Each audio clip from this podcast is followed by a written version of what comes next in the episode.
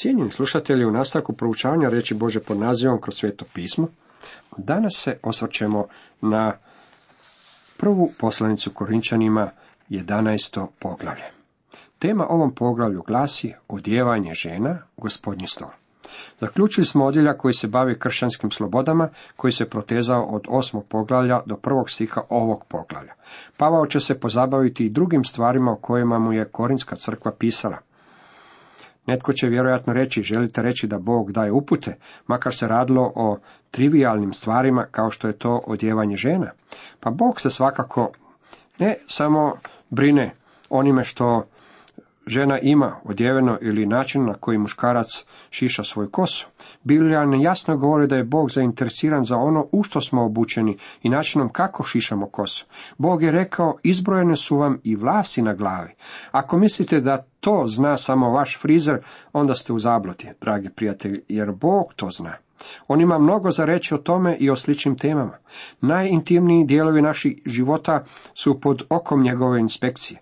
Vjerojatno ne postoji tema koja na radiju, televiziji, novinama, časopisima i inim medijima zauzima više prostora od teme odjevanja muškaraca i žena. Bog i Božja riječ ima nešto za reći i o toj temi. Odjevanje žena. Hvalim vas što me se u svemu sjećate i držite se predaja kako vam predadoh. Pavao je dosad govorio, ne hvalim vas, međutim ovdje Pavao ima nešto zbog čega ih je mogao pohvaliti. On ih pohvaljuje jer su ga se sjećali u svojim molitvama i u svome davanju, a također su se držali uputa koje im je on predao. Ali htio bih da znate, svakomu je ženi i mužu glava Krist glava ženi muž, a glava Kristu Bog. Ja jako dobro svačam kako danas ima ljudi koji naglašavaju samo ovu srednju tvrdnju. Glava je ženi muž. Međutim, dragi prijatelji, kad sve ove tvrdnje stavite zajedno, ne možete iz njih izvući nikakvo izvrnuto mišljenje. Pavao tu iznosi još jedno veliko načelo. To je sutoritet kako bi bilo reda, kako bi se izbjegla zbrka. To je načelo važno u crkvi kao što je važno i u obitelji. Prije nekoliko godina jedan je pastor imao problema u svojoj crkvi, a ja sam ga pitao u čemu je problem. On mi je rekao da ima previše poglavica, a premalo indijanaca. Svi su željeli biti vođe. Danas nalazimo crkve koje imaju tečajeve za vođe. Volio bi znati gdje u Bibliji to nalazite. Postoje organizacije koje postoje s isključivim ciljem obrazovanja mladih ljudi za javne govornike. Pavao je rekao da mi moramo učiti kako bismo šutjeli. Prva Solinima četiri. Ja bih volio kad bismo konačno počeli stavljati naglasak na mjesto na kojeg i Biblija stavlja. Nama uopće nije potrebno svo ovo obrazovanje za voće. Nama su potrebni ljudi koji će se ponašati i živjeti poput kršćana. To je ono što je važno. Važna riječ ovdje je glava. Svakomu je glava Krist, glava ženi, muž, a glava Kristu Bog. Glava je onaj dio tijela koji daje upute o smjeru. Taj stih ne govori kako je glava svakom kršćaninu Krist. Riječ mu je sveobuhvatna, ona je općenita. Tu piše da je svakom mužu glava Krist. To je normalan i ispravan poredak, da Krist bude glava svakom muškarcu. Tako dugo, dok muškarcem ne upravlja Krist, taj čovjek nije normalan muškarac. Nekim muškarcima upravlja piće, nekima upravlja strast, većinom upravlja tijelo. Svakim bi muškarcem trebao upravljati Krist. Augustin je rekao, naša su srca nemirna dok se ne smire u tebi. Muževo srce je nemirno tako dugo dok ne učini Krista svojom glavom. Muškarci koji su postigli velike stvari za Boga učinili su ovo, razmišljam pritom na Martina Lutera, Wilberfora i Augustina koji su bili bestidnici dok nisu sreli Krista. Slušam kako se o današnjim muževima govori, on je kršćanin, upravljali njime Krist, to je ono što je važno i to je ono o čemu Pavao govori.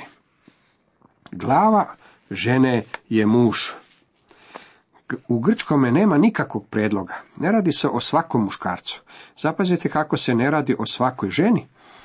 To nije nikakvi apsolut. To se odnosi na brak u kojem žena mora odgovarati na muža. Normalno je da je žena bude podložna mužu u braku. Ako žena ne može pogledati svoga muža i cijeniti ga, onda ga ne bi trebala slijediti i svakako se ne bi trebala udavati za njega. Međutim, prava žena svakim djelićem svoga bića odgovara na muža kojeg voli. On bi za uvred trebao biti muž koji bi umro za svoju ženu. Muževi, ljubite svoje žene kao što je Krist ljubio crku te sebe predao za nju. Doktor Morgan govorio je o prijateljici koja je bila u istinu briljantna žena. Imala je snažnu osobnost, bila je izuzetna osoba i nije bila udana. Jednog joj je dana postavio sljedeće pitanje. Zašto se nikada nisi udala? Njen je odgovor bio, nikada nisam pronašla muškarca koji bi sa mnom vladao. Zato se nikada nije udala. Moram vam reći da dok žena ne pronađe takvog muškarca, učinit će veliku pogrešku ako se uda. Ako se uda za gospodina kruh s mlijekom, ona će biti u nevolji do tog dana i nadalje. Glava Krista je Bog. Tu nalazimo veliku misteriju. Isus je rekao, ja i otac jedno smo. Međutim, također je rekao, otac je veći od mene. U dijelu otkupljenja Krist je dragovoljno uzeo niži položaj i bio je učinjen nižim od anđela. On je ovdje dolje na zemlji išao poniznom stazom. Nas se potiče neka u vama bude isto mišljenje kao i u Kristu, Isusu. On, trajni lik Boži, nije se kao plijena držao svojoj jednakosti s Bogom, nego sam sebe opljeni, uzevši lik sluge, postavši ljudima sličan, obličen čovjeku nalik. Pavo će ovo načelo glavešinstva primijeniti na situaciju u Korintu. Žena nepokrivene glave u Korintu bila je prostitutka. Stanje u vašoj crkvi ili u vašem društvu možda je drugačije nego što je bilo u Korintu. Međutim, tu nalazimo jedno načelo i ono se treba primjenjivati i dan danas. Svaki muž koji se moli ili prorokuje pokrivene glave, sramoti glavu svoju. Rabini onog vremena poučavali su da muškarac mora pokrivati svoju glavu. Pavao je rekao da su pogrešno protumačili Mojsija i razlog zbog kojeg je nosio pokrivalo, a ne kao Mojsije koji je stavljao privjes na lice da sinovi Izraela ne vide svršetak prolaznoga. To se odnosi na Mojsijevo iskustvo kad je sišao s planine na koje je imao zajedništvo s Bogom. Kad se spustio s gore, kaže i koža njegova lica je svetlila. Međutim, nakon nekog vremena slava je počela nestajati, pa je zato on pokrio svoje lice kako oni ne bi vidjeli da slava nestaje. Pavao je rekao muškarcima da ne smiju pokrivati svoju glavu. Muškarac stvoren na Božju sliku, otkupljen u Kristu, treba biti otkrivene glave, što je simbol dostojanstva i slobode. On ne smije biti pokriven kada se moli ili kada prorokuje. Kad se moli, tada govori kao čovjek Bogu. Posredujući, kad prorokuje, tada govori ljudima od Boga. Kad god stoji na ta dva sveta položaja, treba to činiti otkrivene glave. Svaka pak žena koja se moli ili prorokuje gologlava sramoti glavu svoju, ta to je isto kao da je obrijena. U Korintu su prije toliko stoljeća imali pokret za oslobođenje žena i taj je pokret išao u krivom smjeru. Pavao je rekao da bi muškarac trebao imati otkrivenu glavu.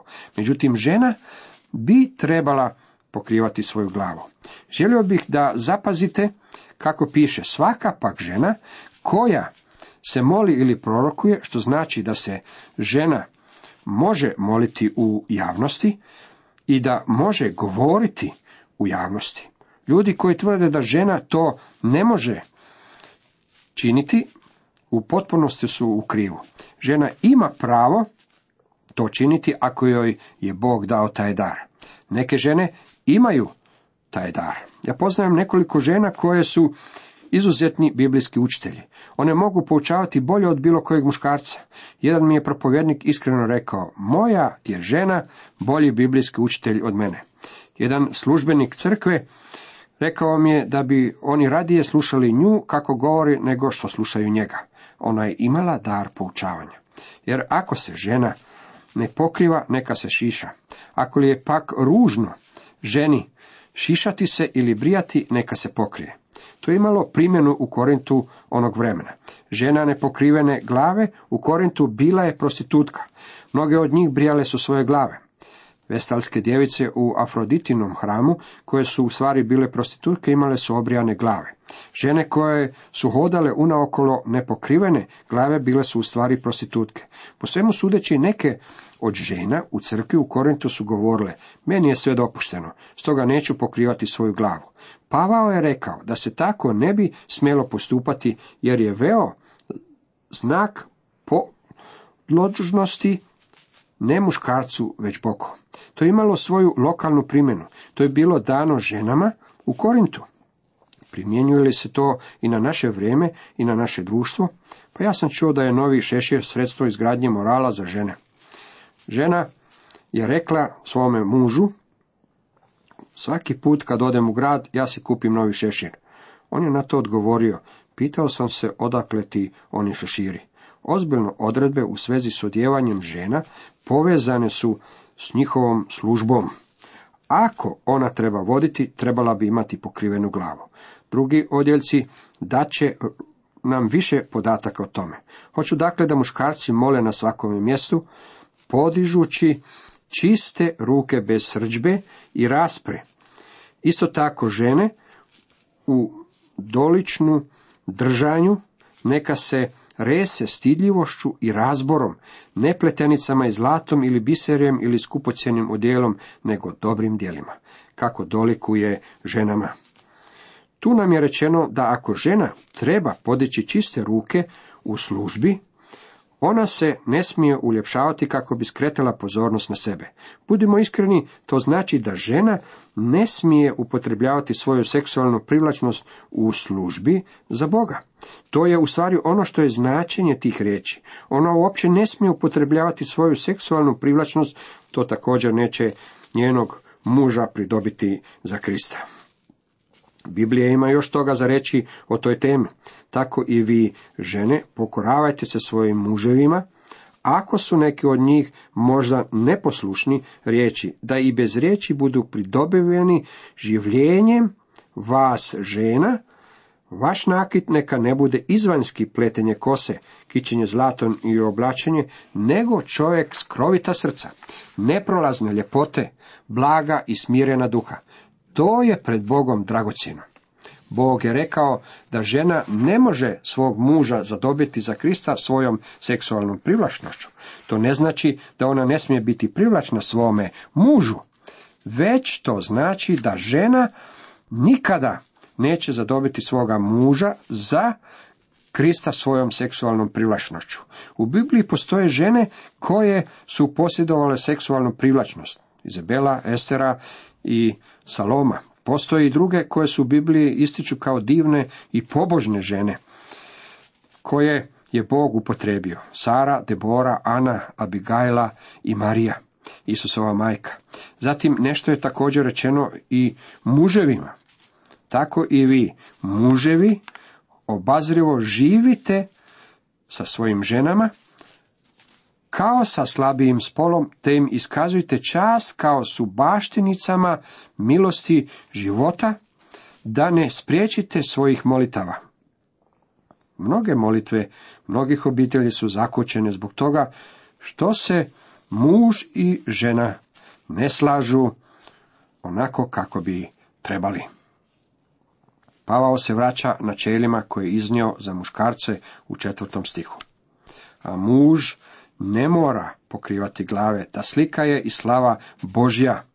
Žena je slava muževa, jer nije mu od, muž od žene, nego žena od muža. I nije stvoren muž radi žene, nego žena radi muža.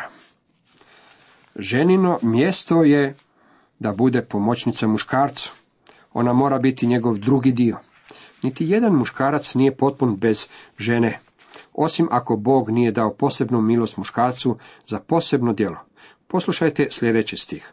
Zato žena treba da ima vlast na glavi poradi anđela.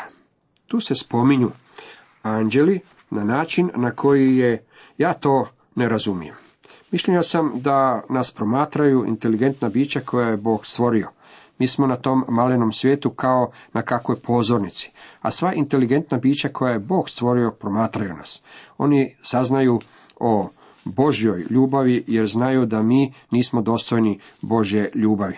Oni vjerojatno misle da bi Bogu bilo lakše da nas se riješio jer smo mi buntovnička bića u njegovom svemiru. Međutim, on to nije učinio. On nas ljubi. Njegova ljubav prema nama očituje se u njegovoj milosti da nas spasi. Anđeli se vjerojatno dive njegove milosti i strpljivosti s malenim čovjekom. Ipak, u gospodinu ni žena bez muža, ni muž bez žene. Sila žene je da drži svog muža, jer je žena. Muž drži svoju ženu, jer je muškarac. To je bračni odnos kakvog je Bog zapovedio. Kad taj odnos ne postoji, tada je izgubljen Božiji ideal. Jer kao što je žena muža od muža, tako je i muž po ženi, a sve je od Boga. Oni su neodvojivi. Muškarac nije sfera, već hemisfera. Žena nije sfera, već hemisfera. Glupo je bilo muškarcima, bilo ženama, govoriti o oslobođenju. Muškarcu je potrebna žena, a ženi je potreban muž. To je prava sloboda u veličanstvenom bračnom odnosu. Sami sudite, dolikuje li da se žena gologlova Bogu moli. Žena ne bi smjela skretati pozornost na sebe kad govori za gospodina, poučava biblijske pouke ili kad moli. Ne bi smjelo biti seksualne privlačnosti. Ona također mora imati na umu da je njena seksualna privlačnost velika stvar koja ima moć podići muža ili ga povući prema dolje. Ne učili nas i sama narav da je muž žu stramota ako goji kosu.